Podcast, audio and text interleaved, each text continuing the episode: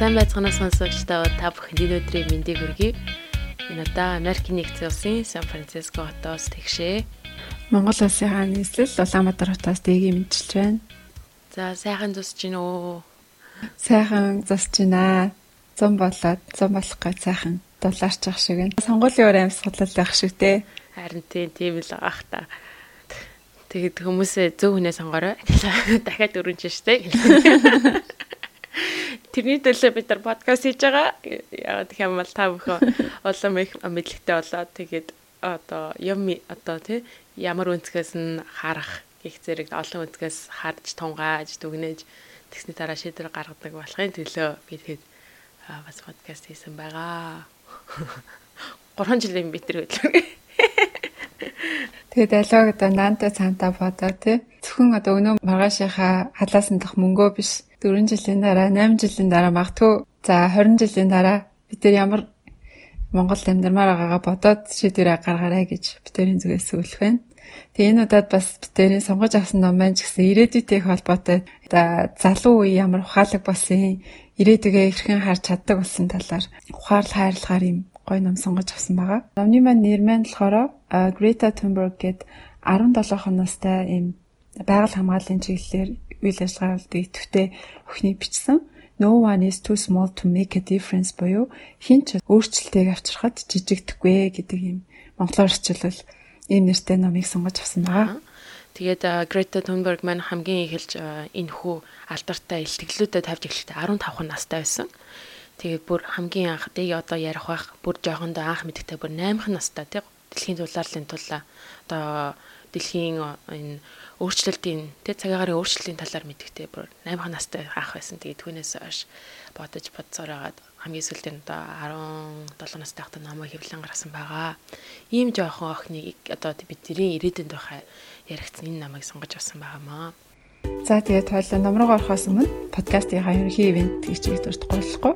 Манай подкаст ивент тэгчээр уламжлалын сордын парма эрүүл амьдралын хэмаа гэдэг үгтэй эрүүл мэндийн чанарыг хэмлэгч подкаст ивент тэгч танк парма. За тэгээд ном маань ерөнхийдөө 2019 онд хэвлэгдсэн ном байгаа. Greta Thunberg-ийн энэ тэндгүй ингээд очоод ихтгэл даваад явдаг. Ихтгэлүүдийнх нь хураангуйл маягаар бичигдсэн юм ном байгаа. Тэгээд хамгийн сүүлд хэвлэгдсэн буюу 19 оны 11 сард хэвлэгдсэн хувилбарт нь болохоор 14 спич бүрдсэн байгаа. Тэгээд битээр энэ спичүүдийг нэг нэгээр ингээд хураангуулад бас их давтагдсан санаанууд байгаа болохоор яг 14 лингийн бас ярихгүй ерөнхийдөө гол санаануудыг ингээд дуртад явъя гэж бодож байна.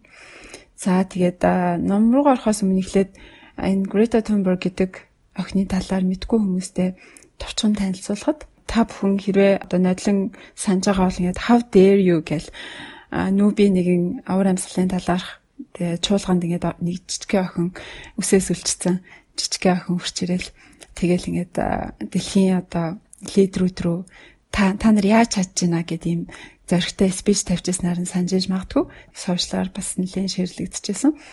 Энэ охин маань болохоор бүр 8 настай байхдаа анх дэлхийн дулаарлын талаар сонсоод яагаад те ингээд дэлхийн дулаарл гэдэг зүйл дуур амьсгалын хямрал гэдэг зүйл ингээд нүүрлчээд хахад энэ талаар дөрвтэй алхам хийхгүй байгаа юм бэ гэдээ их гайхажсэн. Тэгэд энэ энээсээ болоод ингээд сэтгэл готролд ороод хямралд ороод тэгээд нэг хэсэг бүр хинтээ чүйж ярихгүй юм идэхгүй тэгээд 2 сарын дотор 10 кг турсан юм байна. Аа тэгээд удахгүй Asperger syndrome гэдэг тийм нэг төрлийн аутизмын хөнгөн хэлбэрийн эмгэгтэй гэдэг нь ингээд тогтоогдчихсэн юм байна л да.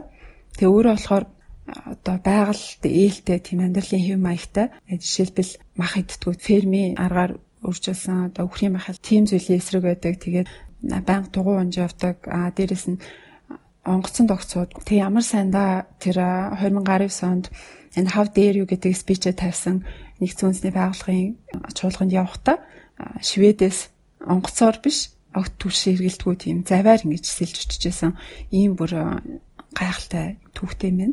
Тэгээ бас өөрөө юм амьдралын хэв маяг өвшүүлээ зөксөхгүй гэр бүлийнхэндээ бас их нөлөөлж ирсэн байна. Тэгээ жишээлбэл ээж аав нь бас адилхан цагаан хоолтон байхаас гадна ээж нь бол дүүрийн дуучин хүн байна. Тэгээд олон улсад бас карьертай энэ тэнд ингэж онгоцоор нисэж очиж одоо дүүрийн концертод их оролцдог хүн байсан байна. Гэхдээ охиныхоо нөлөөллөөр одоо онгоцон суухаасаа татгалзаад ингэж олон улс руу нисгээ болоод нэг ёсондоо одоо охиныхоо үзэл баримтлалд итгэж энэ олон улсын дуурийн дуучин гэдэг карьераа их орондоо дуулдаг. Европт л ингэж галт эргээр аялан тоглолдог тийм одоо дуурийн дуучин болж өөрчилсөн байна.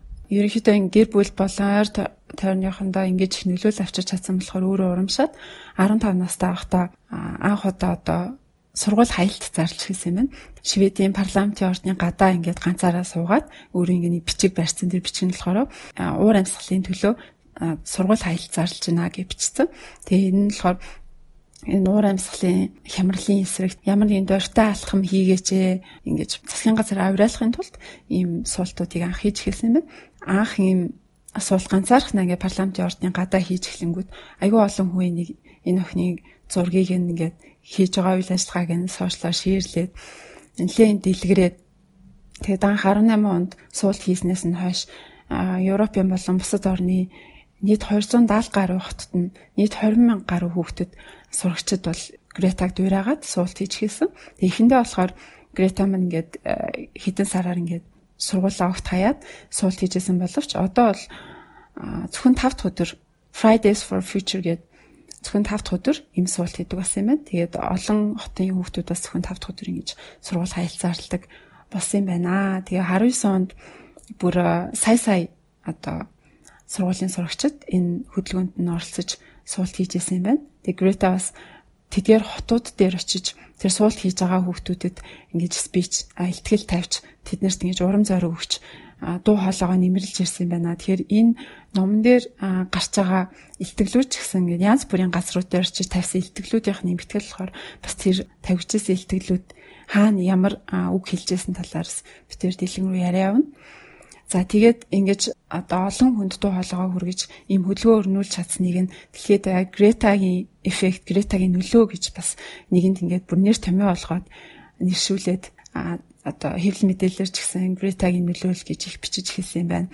За Грета бол 18 19 оноос хойш ерөнхийдөө дэлхийн хэмжээний томоохон нэр алдартай шагналуудыг хүртэж ирсэн. Жишээлбэл Times тгүүлийн дэлхийн хамгийн нөлөө бүхий 100 хүний нэгт зүйсээр шалгарч ирсэн байна.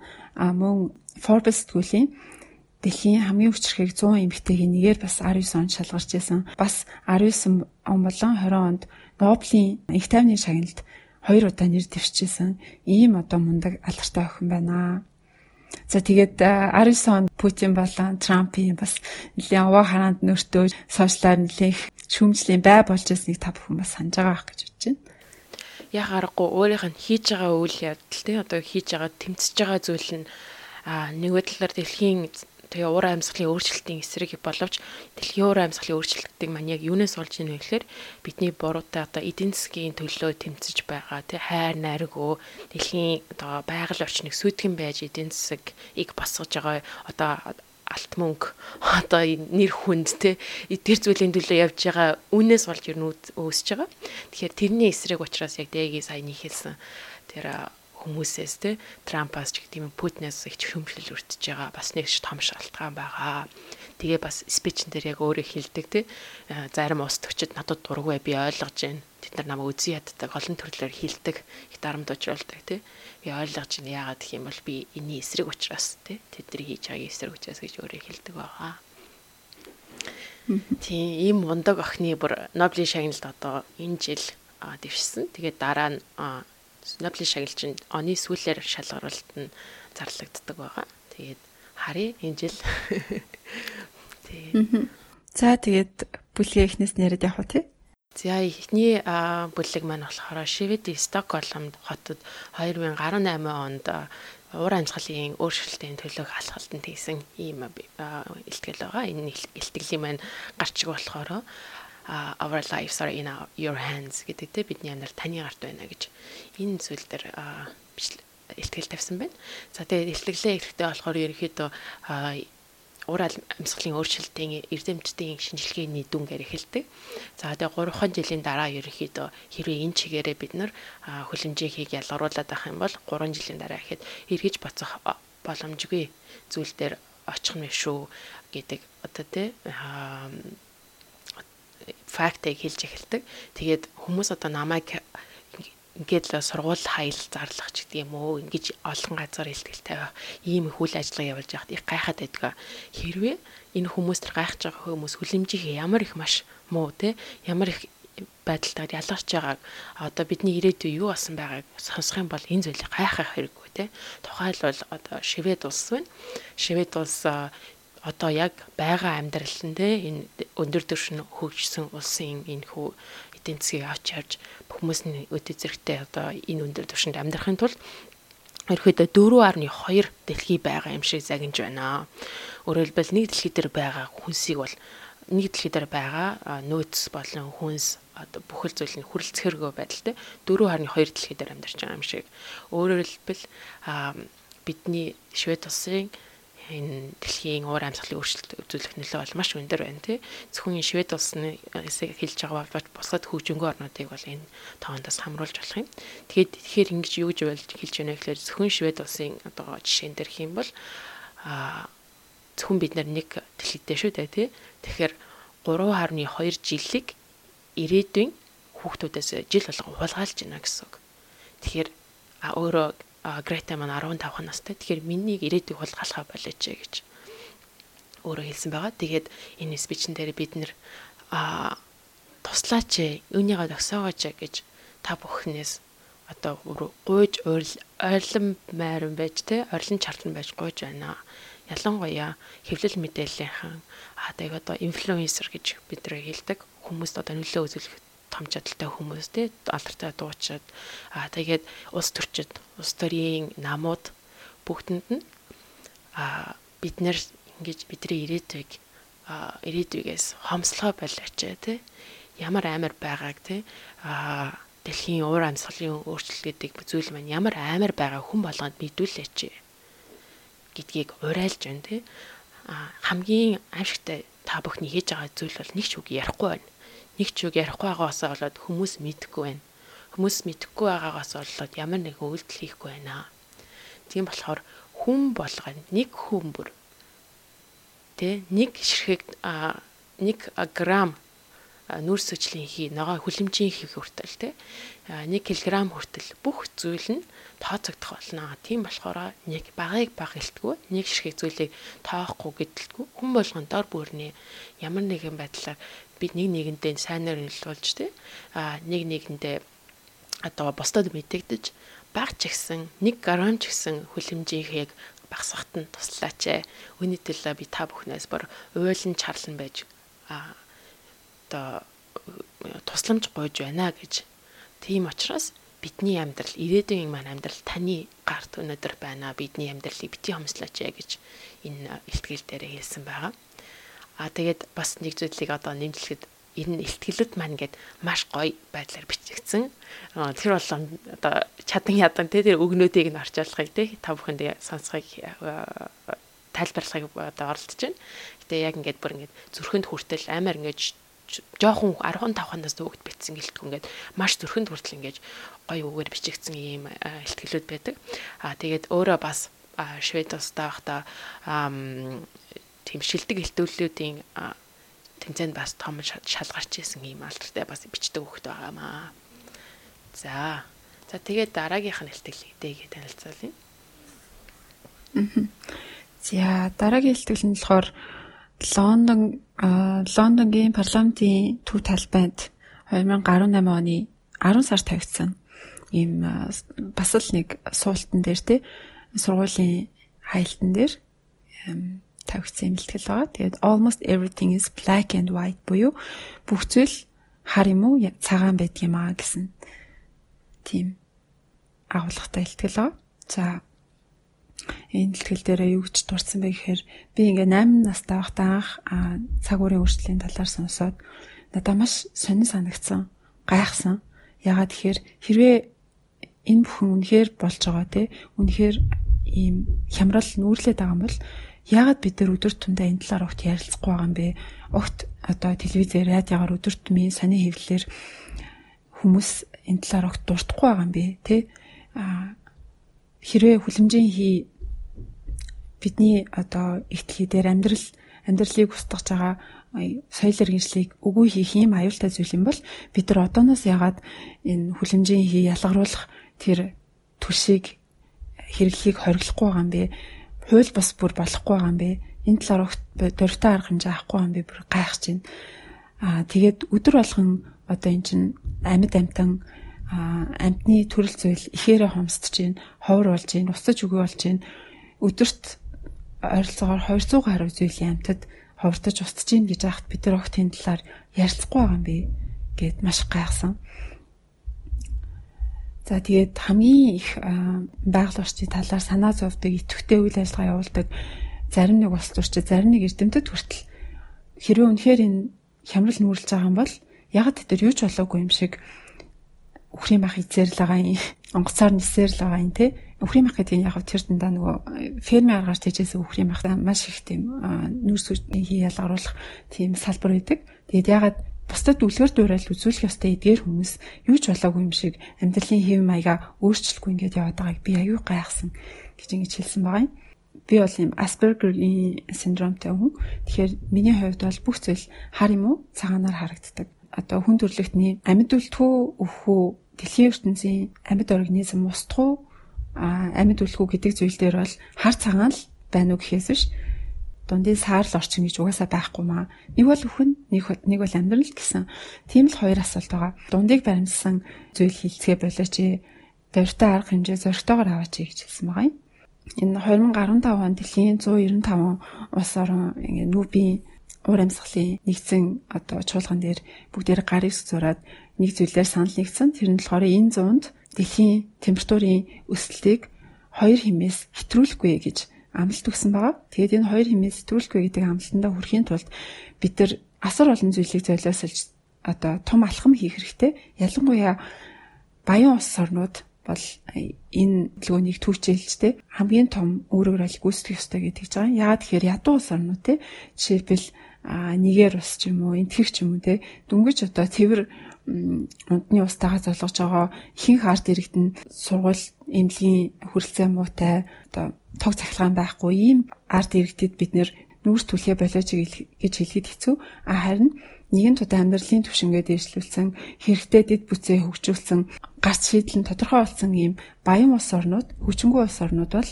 хамаагүй боломжтой юм аа тэгэхээр эдгээр улс орнууд ойрын 6-аас 12 жилийн дотор нүүрс төрөгчийн хин ялгарлаа тэг болгох хэвээр. Огт ялгаруулахгүй болгох хэвээр. Тэгжиж энэ 2015 онд батлагдсан Парисын гэрээ энэ энэ зуунд бид нар дэлхийн дулаарлын одоо температурын өсөлтөө 2 хэмээс бага байлгана гэдэг энэ амлалтаа бид нар ингэчиж биелүүлэх юм аа. За тэгээд хэрвээ одоо л бид нар ямар нэг алхам хийхгүй бол бид нар үнэхээр оройтно. Зөвхөн бидний амьдрал төдийг үү те хүүхэд бидний амьдрал төдийгүй бидний үр хүүхэд бидний ач гучийн амьдрал одоо бидний ямар алхам хийх энэ цаг үеэс бүгд хамаарч байгаамаа. Гарц гаргалгаа нь бол ойлгомжтой байна. Бүх мэдээ баримтууд бол бидний гарт байна. Бид нар зөвхөн одоо алхам хийх хэрэгтэй, дөрвтэй үйлдэл хийх хэрэгтэй. Үйлдэлээрээ бүгдийг өөрчлөх хэрэгтэй гэж ингэж уриалсан байгаа. За за дараагийн илтгэл нь бол 2018 оны 12 сард Польш улсад болсон нэгдсэн үндэсний байгууллагын уур амьсгалын өөрчлөлттэй холбоотой конференц дээр хийсэн энэ хүлтгэл байгаа. За тэр илтгэлээ эхлэхдээ болохоор би Швед улсаас ирсэн 15 настай хүүхэд байна. Тэгээд миний одоо мэдэж авсан зүйл бол ямар нэгэн өөрчлөлтийг гаргахад хинч шижигдэхгүй, хинч багтахгүй гэдгийг би бол мэдэж авлаа гэж. Тэгээд энэ өөрийнхөө амжилттай хийсэн энэ хүү сургууль хаялтаа эхэлж тайлбарлаж гисэн байгаа. Тэгээд энэчнээс гол нь нэг зүйлийг тайлбарлах хэрэгтэй гэж аа яагаад хүмүүс тий өөрт нь ярихад эвгүй байгаа зүйлийг ярьж чадахгүй байгаа юм бэ. Тэгээд ихэвчлэн одоо хүмүүс ярьж байгаа нь болохоор ногоон эдийн засаг гэж ярьдаг тий. Ногоон эдийн засаг гэж нэг сайхан зүйлийг ярьчаад тэгээд тийм болохоор бид нэр байнга эдийн засгийн хөгжил авч явах боломжтой гэж ярьдаг. Энэ яагаад ингэж байгаа юм бэ гэхээр бүх хүмүүс л одоо тэг сайхан ногоо эдийн засгтай болъё. Тэгтээ эдийн засгийн хөгжил нь бид нар яг энэ чигээрээ байна. Эдийн засгийн өсөлтөө авч үлдэнэ гэж их ярьж байна. Учир нь их юм бол та бүх юунаас айж байна гэхээр одоо нэр хүндтэй нүр нэр хүндээ алдахаас айж байна. Тэг ногоо эдийн засаг гэж худлаа энэ санааг битгий хийлээ. Баг зэрэг багсах санаа яриад байна гэж те. Тэгээд Аа гэхдээ би бол нэр хүндээ алдах ч гэдэг юм уу хин нэр зэмлүүлэх гэдэг зүйлээс огтхон ч аахгүй. Тийм учраас би энэ хор амьсгалын өөрчлөлтийн төлөө дөрвтэй арга хэмжээ авахыг яг одоо энэ дэр дээрээс шаардж байна гэж. Аа ялангуяа барууны орнууд хөгжингүй орнууд тийм Америк, Европын орнууд гэдэг зүйлүүд маань болохоор хүмүүсийн хитгэн хүмүүсийн тийм амьдралын сайхан амьдрах амьдрахын төлөө маш их хэмжээний одоо хорт зүйл хийж байна. Тэгэхээр түүнийхээ төлөд хэдхэн орны хүмүүсийг сайхан баян байлгал тансаг хэрэглээ зүйлхийн төлөө бид нэр биосфертэй байгалийн маш том ийм нөлөөллөг үзүүлээд байна гэж. Тэрийг бол маш ингэж бүр томроо энэ хэлсэн байгаа. Энэ хүү зүйлийг бол тэр бол хүмүүс чадаад байдгүй зүйл те. Тэгээд хэрвээ та нар хүүхдүүдэд үнэхээр хайртай юм бол те хүүхдүүдэд амин амьдралаас илүү хайртай гэж ярьдаг шүү дээ те. Тэгсэн хэрнээсээ яагаад бид нар өөрийнхөө хүүхдийнхээ ирээдүйг болгоод байгаа юм бэ? Би 15 настай. Та бүхний хүүхдүүд яг адилхан. Миний ирээдүйг одоо болооч хулгайлах болооч гэж. Тэгээд түрүүндээс дэгийн хэлсэн нүүрс нүүрс төлш төлшийг маш их хэрэгжилж байна. Ялангуяа өндөр хүчтэй орнууд хэрэгжилж байна. Энийг хэрэглэхдээ энийг зогсоох хэрэгтэй те дэлхийн нийтээр нүүрс төлсхийг зогсоох хэрэгтэй. Гэхдээ equity буюу хөгжсөн орнууд зогсоогоод харин одоо хөгжиж байгаа орнууд хэрэглэхээ хэрэглээд одоо дид бүтэц эмнэлэг сурах уу хэрэгтэй зүйл те тухайн орныг хөгжөөгөөд хэрэгтэй зүйлдээ хэрэгэлдгээр хэрэглээд тэгснийхаа дараа зогсоох хэрэгтэй маа. Тэгжээж дэлхийн нийтээр эрх тэгш байдлыг хангах юм аа. Ялангуяа одоо хөгжсөн байгаа орнууд Америк, Европын орнууд өмнө айлтыг хэрэглээд энэ тэдрийн буруугаас болоод дэлхийн минь одоо энэ хүү уур амьсгалын өөрчлөлтөнд хүрчээд байна. Тэгэхээр хэн төрүүлж үйл ажиллагаа одоо үйлдэл хийх хэрэгтэй те акшн хийх хэрэгтэй вэ гэхээр эдгээр хөгжсөн орнууд хамгийн түрүүнд хийчиж эдгээр хөгжсөн орнууд нүрс түлхээ болчиж эдгээр хөгжсөн орнууд аа хүлэмжийн хийх ялгарлаа болчиж бид нар хамгийн их үйлдэл хамгийн түрүүний алхмаа хийх юм аа гэж. Тэгээд дэлхийн одоо энэ нэгдсэн үндэсний байгууллагын конференц дээр байсан учраас дэлхийн олон орны лидерүүдийн цэцэг орсон байгаа. Тэгээд өөрөө хэлэхдээ би энд олон дэлхийн лидерүүдээс гуйх гэж ирээгүй. Ерөөс та нараас гуйж байгаа юм байхгүй. Би та нарт бидрийг дандаа л тоохгүй тий үл тоомжирсан байдлаар ирсэн. Тийм болохоор ерөөсөө гуйх гэж ирээгүй. Би харин хүмүүсээс асуух гэж ирсэн юм а. Хүмүүсээс энэ их зүйлийг хийгээч гэж шаардах гэж ирсэн юм а. Өөрөөр хэлбэл та дэлхийн нийтийн лидерүүдийн гарт биш, игэл игэл жирийн эрдийн хүмүүсийн гарт бид нэр бидний гарт бид нар ирээдэ байгаа юм шүү. Ялангуяа тэгээд хөгжингөө орнуудын хүмүүс сонсож байгаа бол энэ үйлчлэлийг хийж эхлэжээ гэж ингэж илтгэлээ хэлсэн байгаамаа. За дараагийн илтгэм болохоор 2019 оны 1 сард Дэлхийн эдийн засгийн форум дээр Давост хийгдсэн юм ихтгэл байгаа. Prove me wrong. Миний буруу гэж батлаад өгөөч гэсэн юм эртэ ихтгэл. Уур амьсгалын хямралыг бүхний буруу гэж хэлж болохгүй. Энэ уур амьсгалын хямралыг бий болгосон хэсэг бүлэг хүмүүс хамгийн хөөрг гүйцэтгэсэн хэсэг бүлэг тийм хүмүүс эрх мэдэлтэй шийдвэр гаргасан аа бас та бизнес эрхэлж байгаа тийм хүмүүс байна. Ялангуяа хөгжингүү орнуудын ийм хүмүүс байна. Тэгэд энэ хүмүүс маань болохоор одоо өөрсдийн гаргасан шийдвэр те ямар үр үр дүнд хүргэж болохыг мэдсээр ижиж өөрсдийнхөө одоо эд баялагийг ихсхийн тулд мөнгө олохын тулд эдийн засгаа хөгжүүлэхийн тулд дараа нь үнэлж баашгүй нөхөж баашгүй тийм нөөц баялагийг ингэж золиосон ийм шийдвэрүүдийг гаргасан байна. Тэгэхээр энэ хүмүүс бол хамгийн их буруутай хүмүүс байгаа. Энэ хүмүүс хөгжингөө орнуудын томоохон мөнгө хийгээд байгаа компаниуд шийдвэр гаргагчдаас би зоригтой шийдвэр бодиттой алхам хийгээч гэж шаардаж байна. Тэр хүмүүсээс би эдийн засгийнхаа тэр зориг зорилтоо хойшин тавиад бидний ирээдүйг авраач гэж шаардж байна. Би тэгтээ үндэ бол тэр хүмүүст бол итгэхгүй байна л да энэ алхмуудыг хийж чадна гэж. Тэгтээ та нар миний буруу гэж батлаач ээ. Үндэ та нар энийг хийж чадна гэд батлаад өгөөч гэж ингэж гуйсан байгаа юм л да. За дараагийн илтгэл маань мөн Давост болсон эдийн дэлхийн эдийн засгийн форум дээр тавигдсан илтгэл байгаа. Тэгээд илтгэлийн маань гарч ирэх нь болохоор our house is on fire буюу бидний гэр шатаж байна гэж тий бидний гэр гарт төмөрд өртчихлөө гэж ийм илтгэл гарч иртэй байгаа. За тэгээд ялангуяа Давост байсан учраас Давост ирсэн хүмүүс дандаа амжилтын тухай ярьдаг. Бид нэр ийм амжилттай байна. Ийм зүйлийг хийж чадсан байна гэж ярьдаг. Ялангуяа тэр дундаа ялангуяа эдийн засгийн өсөлт тий Тэрлийн эдийн засгийн форум учраас эдийн засгийн өсөлтийг, эдийн засгийн амжилтыг их ярьдаг. Гэтэл энэ хүү хидлээд байгаа эдийн засгийн өсөлт амжилт гэдэг юм байна. Бодож барамгүй маш том зүйлийг э, одоо гаргуунд нь гаргаж иж тэр зүйлийг золиосолж иж хүрсэн гэдгийг хинч мэдэхгүй байна гэж. Энийг яагаад ярихгүй байгаа бэ? Гол нь биднэрд уур амьсгалын өөрчлөлт байгаа гэдгийг а бид нэр ямар нэгэн зүйл хийх хэрэгтэй гэдгийг одоо хийж чадаагүй дээ. Fail буюу одоо тэрэн дээр бид нэр юу ч хийж чадаагүй одоо алдсан гэдгийг яагаад хүлэн зөвшөөрөхгүй байгаа юм бэ гэж. Бид нэр юу ч хийж чадаагүй шүү дээ. Тэр яа хүлэн зөвшөөрөөч гэж. Ялангуяа хэвлэл мэдээлэл ялангуяа хэвлэл мэдээлэл яг хүмүүст энэ талаар ерөөсө хүргэсэнгүй. Тэр дундаа дээрээс улс төрчид улс төрчид ямар ч үйл хийсэнгүй. Та бүхэн энэ дээр юу ч хийж чадаагүй те а фейл болсон гэдгээ хүлээн зөвшөөрөөч гэж. Гэхдээ а улс төрчид те хэвлэл мэдээллийнхээ энэ дээр юу ч хийж чадаагүй алдаа гаргасан те одоо бүтлгүүцсэн байна.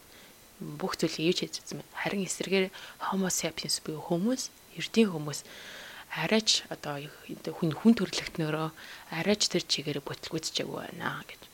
Гэхдээ одоо яг тэр замдаа явж байна. Буруу замаар ороод явж байна. Гэхдээ тэгсэн хэдий болооч буцааж өөрчлөх одоогоор яг боломж байна. 2030 хүртэл биднэрт цаг байна. Гэхдээ энэ бол маш бага цаг юм аа. Тэгэхээр одоо бидний нийт улс төрийн систем болон одоо энэ байгаа системээ ойлгох гэдгээс хамгийн түрүүнд бидний эхний алхам эхлэх болно. Тэгэхээр уур амьсгалын өөрчлөлтийг шийдэх хамгийн эхний алхам бол маш хэцүү тий маш комплекс юм шиг санагдах боловч энэ ерөөсөө маш энгийн зүйл байгаа. Ерөөсөө ганцхан л алхам байна. Жохон хөөгдөж ойлгохоор ганцхан л алхам юу бид нар эхлэх хэрэгтэй. Тэр нь юу гэхэлэр хүлэмжийн хийг гарахгүй байх, нүрс хүчлийн хийг дахиж гарахгүй байх. Энийг ерөөсөө зогсоох хэрэгтэй. Ийм л зөвхөн зүйлийг хэлж байна. Ус төрчд болон медиагийнхан хэлдэг те чи жоох хөөгтэй юу ч ойлгохгүй байна. 15 настай би юу мэддгийг гэд те юмнууд чинь тийм хар цагаан гэж байдгүй юм а гэж. Би бол хэлий. Тэр бол хуудал зүйл. Бүх юм хар цагаан. Ерөөсөө л маш амархан. Та бүхний хэлж байгаа зүйл бол маш аюултай, хамгийн аюултай худал хийж байгаа зүйл байна. Биднэрт бол боломж байгаа. Бид нэр өөртөө шийдвэр гаргах боломжтой. Тэр нь зүгээр л маш энгийн төрөнд хэлсэн. Аа, нүр сөжлөх үеэ ялгаруулахгүй байх. Нүр сөжлийг ялгаруулахгүй байх чинь том одоо оперет хийж байгаа тий нүүрсээр транслатив зүйлээд онгоцоор нисгээ болж гэдэг юм маш энгийн зүйлүүд байгаа. Эдгээр зүйлийг бид нэрээс хийхэ байгаа. Одоо яг энэ Давос дээр юу хийж байгаа хүн болго мөнгөний тухай ярьж байна. Мөнгө, эрх, мэдэл, нэр хүн ерөөсө тэдний тухай л ярьж байна. Ерөөсө ганц сонирхож байгаа энэ Давос дээр сонирхож байгаа зүйл нь бол мөнгө, эдийн засгийн өсөлт. Тэрнээс өөр хин ч зүйлийг сонирхгүй байна. Мөнгө эдийн засгийн өсөлтийг авчрахын төлөө нүрс өчлөхийг гаргаж байна. Дэлхийгээ хядж байна ногоон байгууламж бүгдийг алж байна. Тэгээ өдөрт 200-аад төрөл зүйлийн амтан ургамлыг өдрөө болгон яг өнөөдөр бид нарыг одоо устгаж өгөө болж байна гэж. Тэгээд гол нь болохоор асуудал хүмүүстэй бүр аймаар мангас шиг зэрлэг болсонтой ийм зүйл хийгээгүй. Хүмүүсийн яагаад тийм зүйлийг хийж хийж байна гэхээр гол асуудал нь хүмүүсийн нэг мэдэхгүй байна гэж. Тэгэхээр энийг мэдлэг мэддэг болгоход тий олон нийтийн одоо анхаарлын төвд оруулахад маш чухал юм аа. Тэгэхээр тийм одоо ялангуяа Парисын агримент дээр тий гаргасан Парисын гэрээн дээр гаргасан 450 мянган 450 гигатон нүрс ижлэн хийх 2030 хүртэл одоо багасгах шаард одоо гаргах боломжтой гэж тий тэр гаргасан энэ хүү гэрээг тий тэрхүү бажет одоо байгаа тэр нь маш хурдан алуу болж байгааг хинч ерөөс тоолохгүй байна. Тийм учраас гол санаа нь болохоор эдийн засгийн өсөлтийг гаргахдаа хэдэн одоо мөнгө ямар хэмжээний мөнгө олохыг одоо ярихдаа энэ ч нэг бас нэг зүйлийг оруулах хэрэгтэй. Зөвхөн мөнгөн тэмдэг биш харин одоо нүрс хүчлийн хий гэдэг зүйлийг бас мөнгөний нэгж болгож оруулах хэрэгтэй маа. Хүмүүстэй бид нарт ийм тэдэн дөрөвний мөнгө байна, энийг өсгөх боломжтой гэж ярьдгийнхаа оронд орондож нэмээд одоо бид нарт үлдсэн нь болохоро зөвшөөрөгдсөн нүрс хүчлийн хий нь ерөөсөө энэ байна. Энийг одоо дахиад энэ нүрсчлэгийг багасгах хэрэгтэй гэж ямар нэгэн прожекттэй заавал юм хоёр талаас нь ярьдаг болооч. Мөнгөн дөм болон нүрс хүчлийн тоогоор нь ярьдаг болооч. Ингэчээж одоо том өөрчлөлт гаргана гэж. Ялангуяа том орнууд нүрс хүчлийн хий тэ хүлэмжийн хий том байх тусмаа та бүхний одоо багасгах үүрэг оролцол том байх хэвээр. Ялангуяа энэ олон мөнгө сахилга одоо ярьж байгаа маш их амжилттай явж байгаа хүмүүс ялангуяа эдгээр хүмүүс улам их нүрс өвчлийн багасгах шаардлагатай маа. Тийм болохоор би та бүхнээс Давос дээрсэн энэ алдартай лидерүүдээс бүгдгээс шаардаж байна гэж энэ хөө хэлтгэлтэй хэлсэн байгаа. Одоо та бүхэн бодолтой дөнгөж 15 настай хүүхэд те энэ Давосын бүх дэлхийн бүх лидерүүд ирсэн байдаг. Энэ Давосын чуулган дээр бүгдэнд нь хараад ингээд та нар худлаа ярьж гин гэд ингээд хэлж байгааг нь бодохоор маш амар сүрдмэр те ямар том хүүхдүүд одоо хэлж байгааг та бүхэн бас ойлгох байх. Тийм. Тэгээд хамгийн сүүлд нь хэлэхтэй болохоор та бүхэн та бүхний том лидерүүд бидний залуу үед том өртөө гэдгээ хизэж битгий мартаа та бүхэн дандаа хэлдэг те жоох хүүхдүүд болохоор ирээдүйг илтгэтэй харагдаж байна гэж хэлдэг боловч би тэрэд надад худлаа илтгэл хэрэггүй. Та бүхнийг одоо яг паникт орохыг уриалж байна те. Таныг байшин чин одоо яг гал дээр шатж байгаа юм шиг паникт ороод ямар нэгэн зүйл авахыг уриалж байна. Юм аа гэдэг маань бидний байшинтай адилхан. Ийм болохоор яг өнөөдөр ямар нэгэн үйлдэл хийхийг яг хийгээч гэж би шаардаж байна гэж хэлсэн байгаа. Э, emergency би одоо бид нар онцгой нөхцөл байна байдал байна. Тэрийг авахаар тийм нөхцөл байдал байгаа юм шиг аашлаач гэж л хэлээд ш тээ. Тий яг одоо ингээд хин нэг гэр нь ингээд шатчих юм бол те гэрийнхаа нэг өрөөнд суучаад за маар одоо ингээд галаа багсаасныхаа дараа галаа одоо байраа ингээд дахиж өөрчлөх гэж хинч ярьдгүй штэ тий Тэрнтэй адилхан ерөө байшин чин гал дээр авах юм бол гараад гүгээд яаж энэ байшингаа галаас унтраах вэ гэдэг тухай хүн хамгийн түрүүнд эхэлж боддог тэрнээс байшин нураад уншсны дараа бид нар одоо ингэж ийм сайхан байшин байлна ийм том өрөөгөө товчуулна мөхчүүлнэ гэж хинч ярьдгүй Тийм болохоор яг тэрнтэй адилхан үйлчлэгээч гэж байшин буюу одоо ихтлгийг чинь альтын галд орчоод байна. Гадаа нь гарч ирээд галын унтраагаач гэж хэлж шаардж байгаа юм. За дараагийн ихтгэл маань болохоор Атлингийн 19 оны 2 сард Стокгольм дах Facebook-ийн офис дээр тавигдсан юм. Ихтгэл байгаа. Тэгээд ихтгэлийн нэр болохоор I'm too young to do this. Би энэ бүхнийг хийхэд хэтэрхий залуудаад байна гэдэг нэртэй ихтгэл байгаа. За тэгээд энэ хэлхэл дээр болохоор өөрийг нь ингэ шүүмжилдэг шүүмжлүүд болон үзэн ядалтууд тэгээд янз бүрийн сургалууд энэ талаар их ярьсан байгаа юм л та. Тэгээд тэрийг зал засаж залруулах байдлаар тайлбар өгөх байдлаар тавьсан ихтгэл байгаа. Би ингээд ойрын үед миний талаар их сурхал гарч байгааг сонсч байна, харж байна. Гэтэ би энэ бүхэнд ерөөсөө гайхгүй байна. А яагаад тэгэхээр одоо ихэнх хүн уур амьсгалын өөрчлөлт дэлхийн дулаалт гэж юу вэ? Үүний үр дагавар нь юу гэхлээд байгаа вэ гэдгийг ерөөсөө бүрэн гүйцэд ойлгохгүй байгаа болохоор яагаад намайг ийм макро зүйлийн төлөө өөрийнхөө боловсролыг золиод гаргаад сургууль хайлтсарлаад байгааг ойлгохгүй байгаа. Тэр нь бол аргачлахгүй юм аа. Би тэрийг бол нэг гайхаж хүлээж авахгүй байгаа гэж ингэж хэлсэн баа.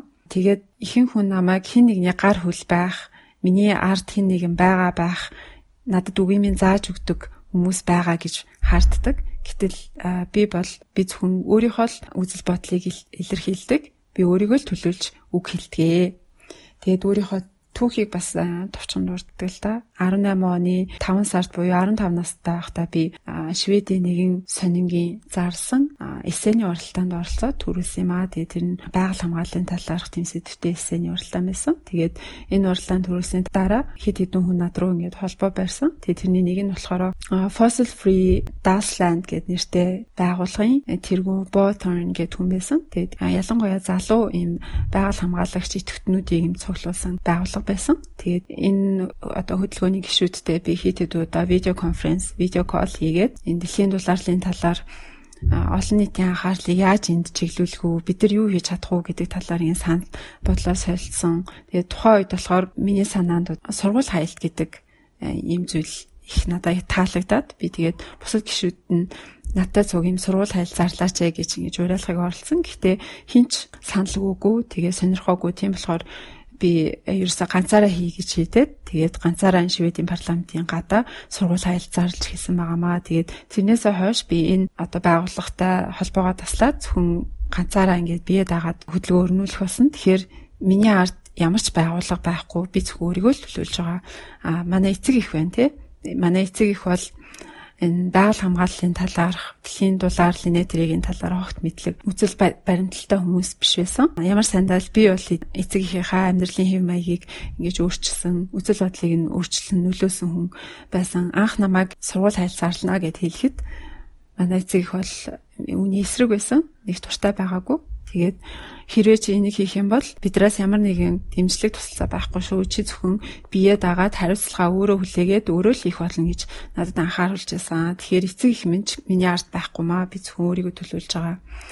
За зарим хүн болохоор намайг хин нэгэн э, надад мөнгө төлж байгаа, хин нэгэн намайг ашиглаж байгаа гэж харддаг. Гэтэл э, би бол үүний эсрэг байдаг. Би бүх зүйлийг ямар ч цалин хүсгүй, шагнал урамшуулгүй зөвхөн ихтгэл үнэмшлэрээ хийдэг хэрвээ хин нэг намайг ашиглаад одоо мөнгө цуглуулах гад ч юм уу орлого олох гад ямар нэгэн зүйл ажиглагдах юм бол би үний эсрэг тууштай зогсдог. Тэгэхээр ямар нэгэн орлогын төлөө үйл ажиллагаа хийгээгүй. Дээрэс нь би бол илтгэлүүдээ бүгдийг нь өөрөө бичдэг. А харин эрдэмтдээс бол туслан тусалцаа авдаг. А ягаад тэгэхээр тайлбарлахад төвөгтэй явах утгуудыг одоо ихтгэлдээ дурдах шаардлагатай болдог. Энэ бүхнийг яаж ойлгомжтойгоор тайлбарлах вэ? Ямар тоо баримтуудыг дурдах вэ гэдэг талаар эрдэмтдийн зарим нэг эрдэмтдийн одоо зөвлөгөөг авдаг байгаа. Тэгээ би бас ихтгэлдээ дурдж байгаа тоо баримтуудыг маш олон удаа ингэж хяндаг. Тэгээд яагаад тэгэхээр одоо миний дуу хоолойг олон сая хүн ингэж сонсдог болсон өнөө үед бол би буруу баримт мэдээллийг ингэж түгээгүй хүсдэггүй болохоор үүндээ би бол чадах чинээгээрээ хариуцлагатай хандахыг хичээдгээ гэж хэлсэн байгаа. За тэгээ зарим хүн болохоор намайг өчтэйгээр минь их шоолдог. Би болохоор өөрийгөө Asperger syndrome гэдэг зүйлийг өвчин гэж боддгоо. Би энийг бол надад ирсэн бэлэг гэж боддгоо. Ягаад тэгэхээр би хэрвээ бустай адилхан за бусдын хэлгээр жирийн тэгээ шиг чадвартай тийм хүүхэд байсан бол өдөөд ямар нэгэн байгаль хамгааллын хөдөлгөөнд нэгдээд тэдний нэг хэсэг болоод явж байгаа байхаа ингэж бие даагаад ганцаараа парламентын ордны гадаа суул хийхгүй байсан байхаа би ингэж ганцаараа зөрөгтэйгээр суул хийснээрээ энэ дэлхийн дулаар уур амьсгалын хямралын хямрал дээр олон хүний анхаарлыг татаж чадсан болов уу гэж боддгоо би өөрийнхөө синдромыг бас нэг төрлийн надад бэлэг гэж боддог. Ягаад тэгэхээр би нэг зүйл санаа зовхороо би энэ синдромынхоо ачаар одоо өөр зүйл огт бодож чадахгүй санаа зовж байгаа зүйлийн хадлаа ямар нэгэн зүйл хийхгүй л бол зүгээр сууж чадахгүй тийм болчдөг. Тэгэхээр би 8 настайгаас хойш энэ энд одоо бүх зүрх сэтгэлээ зориулаад үүний төлөө өдөр болгоны ямар нэгэн зүйл хийхгүй бол байц сууж чадахгүй тийм байдлаар бүр ингэж бүх зүрх сэтгэлээрээ ажиллаж ирсэн юм аа.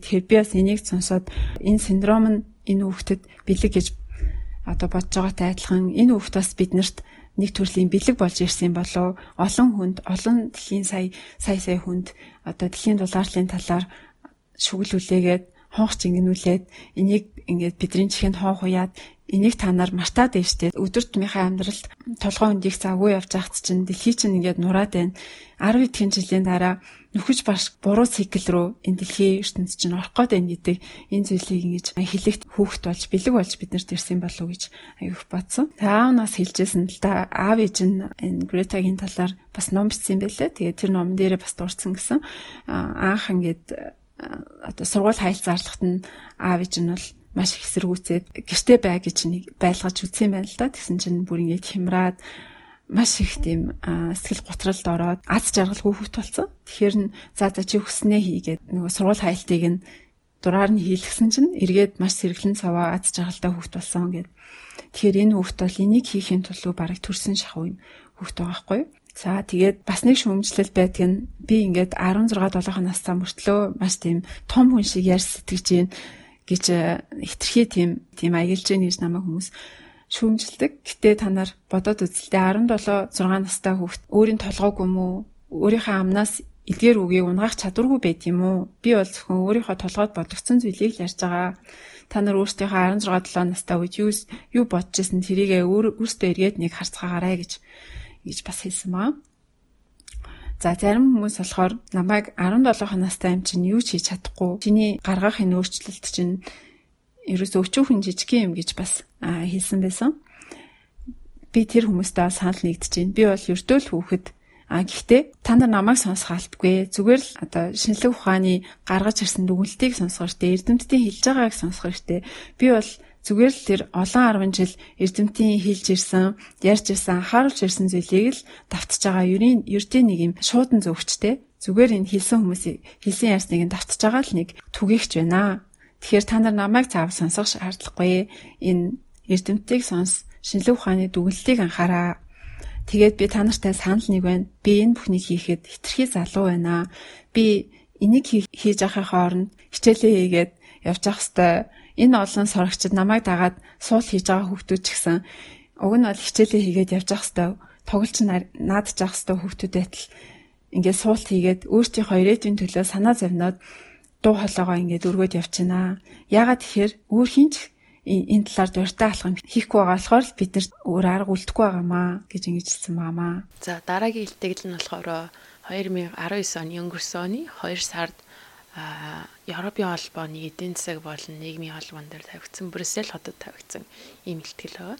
Тэг илтгэлийн нэр нь болохоор чи одоо жоохон тий эрт дураараа тэг ямар ч хариуцлагагүй жоохон өгчийг аашлаад байна гэж хэлж энэхүү Европын холбооны гишүүдэд одоо одоо мессежээ хүргэсэн юм байгаа юм л да. Тэгээд хүмүүс том хүмүүс бидрийг те том хүмүүс ялангуяа насан туршид маань бидрийг сургууль хаял зарлаад одоо ингээд ирээдүйдээ жоох ихтгэлтэй юм шиг юм өөр жоох хүүхдүүд байна. Тэд нар бол ихтгэлтэй байх ёстой юм шиг байна. Бидрийг харж байна. Гэтэл бол яг эсрэгээр бид нэрт ямар ч ихтгэл итгэл халгаа. Тийм болохоор энэ зүйлийг хийж байна. Тэгээд дараа жил буюу дөнгөж дараа жил те 2020 он хүрэхэд бид нэр наахаг нүр сүчлэн хийгээ те нүр сүчлэн хийгэн ялгаруулалтын энэ хөө графикийг ямар нэгэн байдлаар өсөхгүй байлгаа шаардлагатай байгаа. Тэгжиж нөгөө дөрөнд хийсэн Парисын гэрээнд хүрэн тэ шийдвэрт гаргасан тэр хүү зорилготой хүрэн. Гэтэл тэрийн дараа жилүүдээ бид нэр ямар ч алхам хийгээгүй байна. Тийм болохоор бид нэр ямар нэгэн ирээдүйд итгэх итгэл халгаа бид нар одоо 2030 он гэхэд амьдарч чадах уу? Одоо бодоод үзэлтэй энэ 15 настай хүүхэд байгаа. Би одоо 15 настай тий. Би 2000 а 103 он гэхэд би 100 настай байна. Би тэр ирээд амьдч магадгүй. Гэтэл надад дэлхийд харах амьдрал тийм зүйл болгоо тий. Итгэл алга байна гэж. За тэгээд улс төрчид ялангуяа том шийдвэр гаргах хүмүүс эдийн засгийн лидерүүд бид нартай ярихыг хүсдэг. Тэрийг ойлгож чинь ирээдүйг зарим хүмүүс байна тий. Аа тийм болохоор аа тийм жоохон хөөхт байгааг нь намайг ерөөс тоохгүй тий. Би 16 ах настай. Тэгэхээр намайг тоохгүй байгаа юм бол эрдэмтдтэй яриа. Эрдэмтэд олон 10 жилийн турш та бүхнийг ингээд ямар нэг өөрчлөлт гаргаач гэж хэлсээр ирснийг сайн хараа. Тэгээд ялангуяа им 16 ах настай юм жоохон хүүхдүүд сургууль хаял зарлж байгааг нь гайх чинь тий. Яагаад бид нэр сургууль хаял заалж байгаа гэхэлээ бид нар гэрний даалгавраа хийсэн учраас зарлж байна. Өөрөөр хэлбэл гэрэн даалгаар яаж хийсэн гэхээр дэлхийн дурлалтын тухай дэлхийн уур амьсгалын өөрчлөлтийн тухай бид нар мэдсэн учраас яг энэ сургууль хаялт хийхээ зарлаж байна. Хин гэрэн даалгавраа хийхийг өглөөр та бүхэн өөрсдөө гэрэн даалгавар хийсэнгүй. Ялангуяа улс төрчид улс төрийн систем нь буруу ажиллаад байна гэж.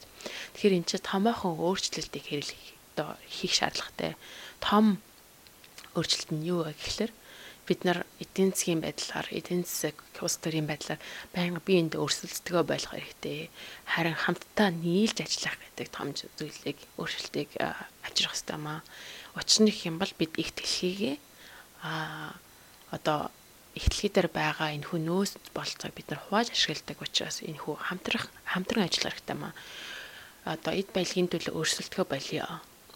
Тэгэхгүй юм бол бидний одоо хийж байгаа зүйл маань ирээдүйд намайг 70 настай 80 настай болох болсон байхад энэ хүү одоо төрчдийн хийж байгаа шийдвэрүүд нь дэлхийн одоо тий хамгийн түүхэнд байсан хамгийн тийм хамгийн том алтаа гэдэг зүйлээр түүхэнд үлдэх болно. Тийм болохоор тэр зүйлийг бити хийгээч гэж уриалсан байна. Тэгээд Европын холбоо нь болохоор ерөнхийдөө 2030 30 он гэхэд 1999 1990 оны хүлэмжийн одоо төвшнөөс тий 45%-аар багасгана гэж одоогийн байдлаар тийм ураа зориг гаргачихж байгаа. Гэхдээ энэ хөө зориг нь бол ямарч хангалтгүй маа. Парисын гэрэн дээр болох юм бол дэлхийн дурлалтай 1.5 градус дотор багтаана гэж тий. Тэрнээс илүү гарахгүй гэдэг зорилт тавьсан боловч энэ үнэхээр хангалтгүй. Учир нь юм бол энэхүү зорилгыг биелүүлэхэд тулд 2030 он гэхэд хүлэмжийн хийгээ 1990 оны төвшөнтэй харьцуулахад 80%-аар багасгаж тийм том хэмжээр 45% биш 80%-аар багасгаж ич 1.5 градус биш харин 2 градусын хэмжээнд тий дэлхийн дурлалтыг хязгаарлах боломжтой мэй гэж им тооцоо гэнэ. Тэгэхээр та бүхний төвшүүлээд байгаа энэ хүү зорилт маань угаасаа бидний байгаастай зорилтоос хамаагүй бага юм шүү гэдгийг. Тийм болохоор ялангуяа дэлхийн удирдагчид, ус төрчдөд дахин дахин анхааруулъя. Энэ хүү алдаа гаргасан энэ хүү том одоо алдаагаа хурдан засаач гэж энэ хүү илтгэл дээрсэн байна. За дараагийн илтгэл маань болохоор 2019 оны 3 сард Берлинд тавигдсан. Берлийн нэгэн кино фестивалийн шагнал гарч тулахаас лэр тавигдсан байна. Strange World гэдэг хачирхалтай ертөнц. Бид нар маш хачирхалтай ертөнцид амьдарч байна. Ямар гэхээр одоо дөнгөж 11 хэн жилийн дараа тэгээ бид нар ингээд ямар нэгэн зүйл хийхээс этэрхий оройтход хүрнэ. Бүх зүйл хүн төрөлхтний контролоос гарнаа гэд ингээд бүх судалгаа шинжилгээнүүд хилээд ахад бид нар огт тоохгүй бах юм.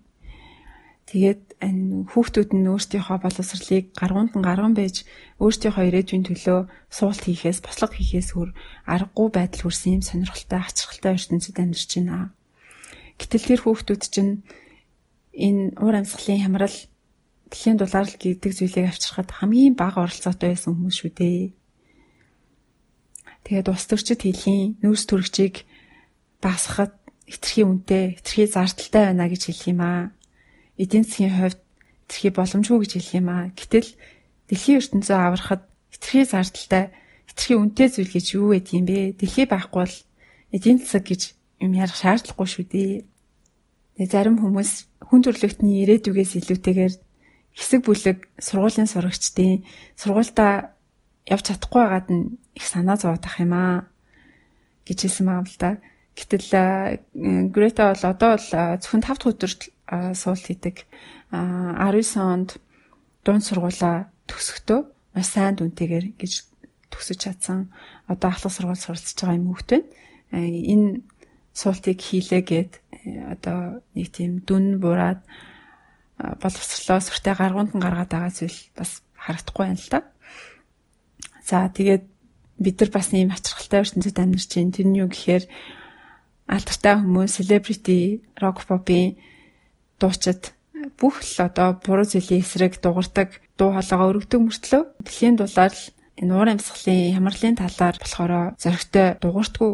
Ягаад тэгэхээр хэрвээ тэд нар ингээд дураад эхлэх юм бол аа тэд нар ингээд дэлхийн хаа нэгтээ онгоцоор дуртай газар руугаа яваад авахын үйлдэлтэй нь үг хэлэн зөрчилдөх гээд байгаа болохоор дуурч чадахгүй байгаа хаа. Яг үнэ шүү дээ. Тэгэхээр бид нар ч гэсэн тий амьдралын стандарт мэн сайжраад ийш тийшээ аялал суулгаар явах туртаа болж нэг төрлийн чинь дэлхийд дахинд коронавирус юм бол тренд болчиход байлаа шүү дээ. Янз бүрийн гой гой газрууд руу аялал нэг бол аялах гэдэг зүйл бол дэлхийд дахинд нэг төрлийн давлгаа болсон байсан. Тэгэхээр энийг бас бид нар хийхдээ үнэхээр хийх шаардлагатай юу? За чад боломж нь байж болно, чадвар нь байж болно, олон жил мөрөөдсөн байж болно тий. Үнэхээр дэлхийн агаарын тээвэрлэл гэдэг зүйл маань нийт нүүрс төрчийн хэмжээг одоо 2%-ийг нь эзлэх үйс хэмжээний асар их тийм том нүүрс төрч ялгаруулдаг салбар гэж байгаа. Энэ нөхцөл байдалд бид нар бас хэрэгцээгүй тохиолдолд тэгж хайлаад баймааргүй байна гэж ингэж анхааруулж хэлсэн байгаамаа. За дараагийн илтгэлээ болохоор Франц улсын Европын парламент дээр Европын парламент болсон одоо Страсбург хотод болсон чуулган дээр хийсэн байгаа. За тэгээд cathedral thinking буюу одоо катедрал шиг иймэрхүү бодлоготой байя гэж. Тухайн үед яг Францын Парис хотод байдаг Нордстамын одоо катедрал яг шатаад тэгсэн хэдий бодож foundation fundament одоо фундамент тий фундамент чулуугаар ягдсан маш сайн байсан учраас дээдл ягар модон шатаад тэгээд буцаад сэргийн засах боломжтой гэдэг тэнд дүгнэлт гаргасан байгаа. Тийм ч учраас яг Франц Франц улсад хэлхээс илтгэл дээр энэ хүү жишээг авч хэлсэн байна. Тэгэхээр бид бүгд яг тийм байя. Гол нь фундамент одоо тэр голынхын суурийг нь гол одоо тавьж өгье гэж тийм байлга хавар барай гэж. За тэгээ голд нь гол нь энэ чи нэлээд бас өмнө ярьсан санаануудаа багцлж ярьсан байгаа. Тэгээ түүнээс гадна гол шин санаа нь болохоор миний бодлоо энэ Европын холбооны сонгуулийн тухай ярьсан байна. За тэгээ Европын холбооны сонгуул тун удахгүй ирэх гэж байна. Тэ тийм болохоор одоо гэтэл би тэ 16 настай хүүхэд сонгуул өгөх боломжгүй байна. Миний ойлгосноор л 18 настайгаас сонгуул өгч өгдөг гэж ойлгож байгаа. Тэгэхээр сонгуул өгч боломжгүй байна те. Гэтэл миний ирээдүй энэ хөө сонгуулаар шийдэгдэх гэдэг байна Гэтэл би өөрөө сонгох боломжгүй байна. Тийм учраас та бүхэн намайг сонсох шаардлагатай. Хэдэн сая хүүхдүүд энэ Европт байгаа хэдэн сая хүүхдүүд гудамжинд гараа сургууль хаял зарлж байна. Та бүхний анхаарлыг энэ хүү одоо цаг уурын өөрчлөлттэй холбоотой зүйлд одоо тий анхаарлыг хандуулахын төлөө бид нэр хийж байна. Гэтэл энэ олон сургуулийн хүүхдүүд бол нэгэн ч сонгох боломжгүй. Сонгуульд сонгуул саналаа өгөх боломжгүй байна Тийм учраас та бүхэн миний төлөө тийм хүүхдүүдийн өөрийнхөө хүүхдүүдийн төлөө өөрийнхөө хүүхдүүдийн ач зээнэрийн төлөө зөв сонголтыг хийгээч гэж аа энэ ч уриалсан байдаг. Тэгээд заримдаа маний хүн яг энэ аа яг ихтгэл тавихаас өмнө бас сондор уншсан байна л да. Зарим нэг намууд нь те Гета Грета Тенбергийг бүр энчээ ирж Европын холбооны парламентэд ихтгэл тавихыг нь бүр зөвшөөрөхгүй те үзэн ядаад эн чинь бүр эрт сонсохгүй гэж хүртэл тийм ингэж эрт сонсоогүй ийм зүйлүүд бас сан дээр байсныг нь уншижсэн. Тийм болохоор би тэрийг ойлгож байна. Зүгээрээ намайг сонсохгүй жаална. Гол нь дахин дахин хэлсэн байгаа л да. Тэ эрдэмтдийг сонсооч. Шинжлэх ухааны батлагсан дээр баримтыг сонсооч. Хэдэн олон сая хүүхдүүд одоо ингэж сургуульд хаялт зарлагдаж байна. Тэр эрхийнхээ төлөө тэ өөрийнхөө ирээдүйн эрхийнхаа төлөө энэ удаагийн сонголт бид нар сонголтоо өгч чадахгүй. Гэтэ хүүхдүүдийнхээ ирээдүйн төлөө ямар нэг зөв сонголтыг хийгээч би танаар зүрх гуйж гинэ гэдэг а өвдөг сүгдэн гуйж гинэ гэж энэ хөө илтгэл дээр хэлсэн байгаамаа. За тэгээд дараагийн илтгэл маань болохоор 19 оны 4 сар тавигдсан Лондон тавигдсан юм илтгэл байна л да. Тэгээд бас сургуулийн сурагчид асуулт хийгээд баслаг гаргаж байгаа энэ нөхцөл байдалд тэр сургуулийн сурагчид хандаж баслаг гаргаж байгаа тэр хүмүүст хандаж ингэж тавьсан ихтгэл байгаа юм л та маш товчхон ихтгэл байна. Тэгээд энэ ихтгэл дээр болохоор бид нар одоо хүн төрөлхтөн бол салаа замын уулзуурт байгаамаа. Одоо бидний гаргах шийдвэр сонгох сонголт маань бүх зүйлийг ирээдүйд ямар замаар явахыг маань шийдэх болно. Тэгээд бид нар өнөөдөр зөв замыг сонгосон болохоор энд цуглараад байна. Энэ талбай цугларсан хүмүүс бол зөв зүйлийг хийж гин бодит талхмыг хийж гинэ. Бид нар ингэснээрээ бодит өөрчлөлтийг авчирна гэж итгэж байна. Уг нь бол бид нар энд ингээд цуглараад суулт хийж авахгүй бид нар одоо сургуульдаа сураад боловсрлоо дэвшлүүлж авах хэрэгтэй байдаг. Гэтэл тэр одоо ирээдүйн төлөө боловсрлоо бид нар сайжруулан дээшлүүлнэ гэж яриад байгаа. Гэтэл тэр ирээдүйн байхгүй болох гээд байгаа болохоор бид нар ингэ яалтчгүй өнөөдөр энэ суулт хийгээд а ирээдүгээ хамгаалахын төлөө тэмцэж байна гэж гэж хэлсэн байгаа. За дараагийн ихтгэл маань болохоор а Америк UK боёо Их Британи улсын Лондон хотод парламентын хаус дээр нэгсэн тий Can you hear me? Намайг сонсож байна уу гэж тий өөрөө ингээд бүр энэ дээр гараад тий микрофоноо зөхиод намайг сонсож уу? Энэ микрофон ажиллаж уу гэдэг тий. Тэгэж эхэлсэн ийм ихтгэл байгаа. Тэгээд юу хэлэх гээд байна гэхэлэр тий олон сарын турш би энэ яа тий дэлхийн уур амьсгалын өөрчлөлттэй холбоотой ийм илтгэлүүд тавилаа. Та бүхнээс ямар нэгэн үйл ажиллагааг хийхийг шаардж байна. Гэтэл юу ч болсонгүй. Намайг ер нь сонсож гин үү хин нэгэн сонсож гин үү тий. Яагаад юу ч хийхгүй байгаа юм бэ гэж. Жог хүүхдүүдийн ирээдүйн талаар ярьдаг боловч тэр ирээдүй чинь биднэрт алга байна гэж их Британи бас одоо ямар нэгэн өөрчлөлт гарах гад тий ерөнхийдөө ажиллаж байна. Тэгээд түүхэндээ ер нь их Британи бас хамгийн их нүүрс хүчлийг хий ялгаруулсан ус байгаа. Ялангуяа нөгөө нэг industrial revolution-ийн үед те энэ аж ахуйн одоо өөрчлөлтийн хувьд бол маш ихээр ялгаруулсан. Тийм учраас энэ хүү зүйлээ буцаагаад багасгах хэрэгтэй.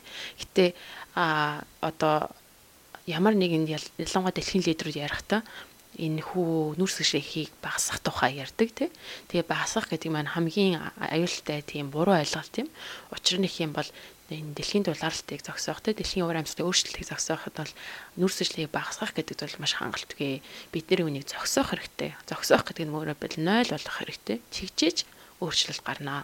Тэгээд ялангуяа одоо ямар нэгэн гэрээд те урайлга дээр дандаа харахад дандаа багасгах тухай ярьдаг. Тэдтэй харьцуулга тэр тухай багасгах гэж багасгах гэдэг нь нийт төлөв ингээд хүмүүсийг тайтгаруулад байна те гоё үгээр хэлчихэд ингээд багасгаж байгаа учраас одоо багассан юм чинь би юу хийсэ яах вэ гэдэг тийм буруу бодолд оруулаад байна. Тийм болохоор багасгах биш зогсох тухай одоо гол гол анхаарлаа төвлөрүүлэх шаардлагатай маа.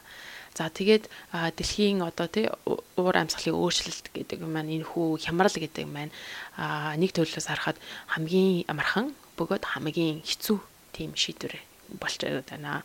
Хамгийн амархан зүйл нь болохоор учир нь их юм бол бид нар хүлэмжийн хийгэл одоо гарах болох хэрэгтэй. За хамгийн хэцүү зүйл гэж байгаа нь учир нэг юм бол бидний эдийн засаг тий өнөөгийн аж амьдрал маань одоо бүгд л одоо нүүрстэй нүүрс шатаах дээр ингэж бүр ингээд тулгуурлагдсан байдаг. Тийм учраас бид нар одоо хэрвээ нүүрс шатаахаа болчих юм бол бидний нөгөө нэг бүсэж өмрөөдөж байсан эдийн засгийн өөрчлөлт эдийн засгийн хөгжил маань байхгүй болчихно. Тийм учраас их хэцүү зүйл юм аа. Гэхдээ бидний одоо ганц хийж чадах зүйл нь алхам дахин дахин давтаж хэлэхтэй байх энэ болохоор шинжлэх ухаанаар тулгуурсан баримтыг тий шинжлэх ухаанд бүгдээрээ санал нэгдэе. Шинжлэх ухаан дээр тулгуурсан энэ хүү репортуудыг уншаа. Яагаад ийм болоод байна вэ гэж. Аа тийм болохоор эдгээр зүйл дээр анхаарал үлээчээ гэж. За тэгээд бид нар одоо сургууль хаялт эхэлж байгаа хийж яхад бид нар дээр бити селфи яваач гэж те. Бид нар тэгэж энд байхгүй маа. Одоо зураг та нарын зурган дээр гарч та бүхний нэр хүндийг өсгөх гэж бид нарын нэрээгүй маа. Бид нар яг дөрвтэй одоо үйл ажиллагаа авахыг шаардж байна гэж. Ингээд 16 настай бөгөөд энэ том зүйлийг одоо парламентын одоо ордны хүмүүст ингэж тайлбарлаж байгаа юм л да. Түүний дараа бас Парисын парламентын ордонд тэгээд нэгдсэн үндэсний байгууллагын одоо хамгийн алдартай тий одоо бидний Гретагийн өөрийнх нь алдартай болсон дээр спич өгдөг тий яаж ингэж чадж ийна гэдэг тий эдгээр спичүүдээ бас ингэж тавьсан байгаа. Аа тэгээд ерөөхдөө санаа нь болохоор та бүхэн яг энтэй төрөнд бас ярьж байсан тий тэрнтэй адилхан. Гэхдээ ер нь бол бидний жоохон хүмүүс тий яг одоо байгаа жоохон хүүхдүүд тий хүүхдүүдийн ирээдүйг та бүхэн ингээд устгаа танаа. Тийм болохоор одоо нөх хөвшин басан том хүмүүс бол биднэрт өртөө хүмүүс юм аа. Энийг болооч гэж тий бидний ирээдүйг ингэж хомслгаа болооч. Бидний ирээдүйг буцааж өгөөч. Тийм болохоор бид нар ууртай байна. Шаардж чинь гэж тий ингэж а олон нийтэд хандаж итгэлээ битсэн байгаамаа. За тэгээ та бүхний бас урайлж энэ Гретагийн өөрийнх нь Грета Thunberg-ийн нэгдсэн үндэсний байгууллага дээр тавьсан тэрхүү спичийг үзээч гэж уриалж байна. Тэгээд бид нар бас подкастынхаа тэр битоор бичих бичиг дээр бас ингээд хамтд нь шеэр хийчихье. Тэгээд заавал үзээрэй. Үнэхээр сэтгэл өвдөн тий 16-аас 17 настай хүүхдээс гарч байгаа юм ихтгэл байгаа. За тэгээд Грета маань одоо болохоор юу хийж байгаа гэхээр мэдээж хөл хорионы үед бол энэ тэнд спич хийгээд яваад чадахгүй байгаа. Тэгээ онлайнаар Fridays for Future гэдэг хөдөлгөөнөө идэвхтэй үргэлжлүүлж байгаа юм байна. Өөрөө болохоор сая 3 сард COVID-19-оор өвчлсөн бэлээ. Тэгээ өвчлөөд хөнгөн шинж тэмдгүүд илрээд тэгээд идэгсэн бэлээ. Тэгээд COVID-19-ийн нөхцөл байдлыг Грета маань юу гэж дүгнсэн бэ гэхээр хэрвээ ганцхан вирус ингэж хүн төрөлхтнийг ганхуулж чадчих байгаа юм бол биологийн суурил гэдэг зүйл нүүрлэх юм бол хүн төрөлхтнийг яаж одоо эдийн засаг яаж нурах нь бол ойлгомжтой байгаа үсттэй. Одоо хүн төрөлхтөн бол огт урт хугацааны бодлогоо хийж чадахгүй байна. Юмыг урт хугацаанд харж чадахгүй байна. Өнөө маргаашаал харсан өнөө маргаашийн мөнгө болох зүйлэл бодсон тийм шийдвэрүүдийг гаргаад байна гэдгийг энэ ковид-19 бидэрт харуулж чадлаа гэж хэлсэн байгаа. Тэгээд энэ ч гэсэн надад аюу үний юм санагдсан. Тэгээ бас нөгөө талаар одоо эдийн засгийн үйл ажиллагаа ингээд удаашаад саарснаар бас нэг томоохон одоо экологийн зарим нэг сүрээдсэн үзүүлэлтүүд сайжраад озоны нөгөө цоорлууд нь нөхөгдөө те тиймэрхүү эерэг үзүүлэлтүүдээс харагдаж байгаа болохоор бас хүмүүс энэ вирусын нөхцөл байдлаас сургамж аваад үүний дараа бас нэг арай нэг өөр байдлаар дэлхийн ертөнд дээр зөвхөн хүн байгаа юм шиг аялахгүйгээр те бид нар бол зөвхөн биологийн нэг хин хэсэг юм шүү. Биологийн энэ экосистем байхгүй бол бид нар амьдарч чадахгүй гэдгийг ухаараасай гэж бас энэ номыг уншаад аягүй бодгцсон. Ялангуяа яг бүгдээрээ гэр гэртээ суугаад засаг ингээд багассан чинь яг коронавирус гараад тий яг дээснэр үнэхээр байгаль том том өөрчлөлт гарч эхэлж байгаа юм л да. Нөгөө ан амьтад бүр түрүүнд би бас нэг саяхан артикл харж байсан Испанд нөгөө том юм бор баавга бор хар өнгөтэй баавга бүр хідэн 100 жил харагдаагүй тийм баавга гарч ирсэг бүр хүмүүс ингээ гайхаад камерт нь ингээ гараад ирсэн байна л та. Тэгээ бүр бүр би тэрийг одоо тэмдэглэж байна гэж те. Сүүлийн хідэн 100 жил харагдаагүй тийм баавга гарч ирсэн гэж. Тэгээ бүр эрдэнэт бүгдээрээ бүр баярлж байна гэж. Юуг харуулах гэдэг хүмүүсийн өөрсдөө одоо дэлхийд үзүүлж байгаа үнэлээ ямар амар юм бэ те. Хоёрхан сар ингээд хүмүүс айтайхан чимээг гэр гэртээ суусан чинь ан амьтад те байгаль дэлхий сэргээд ирж штэ. Бүр байгалийн нүүрс хүчлийн хий багаснаас гадна тэгээд ингээд агаарын бохирдол хүртэл багассан, гол мөрнүүд сэвэрсэн, энтгийн ганга мөрөн хүртэл одоо цэвэр устаа болсон тий? Амар бохир устаа байсан шүү дээ тий? Тэгсэн чинь тэр хүртэл цэвэр устаа болоод бараг уух хэмжээнд хүрч байна гэж хүртэл мэдээлэл гарсан байсан. Тэгэхээр тий бид нар ямар одоо үр нөлөө дэлхийд үзүүлж байгаа ингээд ойлгох бас том зүйл болсон л да яг энэ удаа Тэгээ бараг би ингэж хүмүүс хөл хорионд ороод гэр гэртээ суусан амар баяртай байгаа. Би ер нь ирээдүйд ингэж тайвшруул таарна дэлхий. Тэгээд баг багаар одоо ингэж алалцдгаа болоод ингэсэн чи одоо ингэсэн ч гэсэн хүмүүс амьдрал болол идэх ухамтай болж байгаа чинь юундаа тэгэж хөлсөө гаргаад алцаад мөнгөний төлөө яваад байгаа юм болол таарна гэдэг. Өөр яг энэ үеэр бүр үнэхээр тэгж бодогдолсон. Ингээд ингээд сайхан ингээд тайвшраад ингээд удаан бай тий. Үгсэндээ ингээд яарад байгаа. Тий. Ер нь бол тэгээд нэг амир а одоо амбицлаад байхгүй тий өөртөө байгаа жижигэн жижигэн юмдаа баярлаад өдөр алга өөртөө хоол хийж үдээд янз бүрийн ямиг өөртөө хийж үдээд шинэ юм гэртээ сураад тэгээд хүн чинь нэг амьдралыг өөр байдлаар enjoy хийгээд зардал гарахгүйгээр хүн аз жаргалтай өдөр болгон баяр ёслон амьдарч болтгийг бас мэдрэх боломж байгаа шүү дээ энэ чинь. Тий. Үнэхээр коронавирус гараад би барыг талархаж байна дөө. Дэлхий бараг ингээд ёо яа нэг амсгаа амсгаа авах шиг бас энэ хүмүүсийн энэ алалцаанаас те ёо бурхан минь энэ нэг төр зүр амсгаа авах гэдэг. Ёо би бар харин тэгээд яг тэгэж бодсон. Тийм болохоор Greta Thunberg-тэй санал хийж байгаа. Энэ жоох хөөхтэйг барайлж байгаа зүйлийг бас сонсох ёстой бид нар том хүмүүстэй сонсох ёстой зүйлүүд их байна. Тэгээд бид тэр бас байгаль орчны талаар уншиж байгаа ном бол энэ анхны ном биш. Аа тэгээд бид тэр сайн нөгөө нэлээд олон ухагтхуунуудыг халь талд урдаад явлаа л да. Нүүрс төрөгчийн хий ийм салбарууд ингэж нүүрс төрөгч ялгаруулад ийм зүйл байгальд хор уршигтай байгаад гэ тэ энэ товчхон товчхон урдаад явчлаа та нарын мэддэг юм шиг л баг ингээ яриа авчлаа хэрвээ та нар эдгээр зүйлүүдийн талаар хэрвээ илүү дэлгэрэнгүй сонсохыг хүсэх юм бол би тэр өмнө нь бас draw down гэд номыг дурдчихсан. А нилээн дээр үеийн дугаараа 30 дэх дугаараа хаа та нар ухаад үзээрэй. Тэр дугаарыг сонсох юм бол битээрээс яавал нүүрс төрөгчийн хийг ямар ямар аргаар бууруулж болох талаар бас гоё аргачлалуудыг тайлбарлаад явсан байгаа. Тэгээд тэр дугаарыг бас нөхөд сонсхийг зөвлөж байна. Тий. Тэгээд бас 37 дахь дугаар дээр бас The Story of Stuff гэдэг юм хэрхэн одоо бий болгогддог та бүхний өмсөж байгаа цам цамцнаас ахгуулаад яаж одоо зүйл үүсгдэг те дэлхийд хэр зэрэг нөлөөтэй хор өмнөлтэй гэдэг тухай бас бит хоёр бас ярьсан. Тэгэхээр бит хоёрын баг дэлхийн талаар бат 3 дахь ном юм байна те. Тэгээ Drawdown сая дэгийн хэлсэн ном болохоор 31 дэх дугаар байна.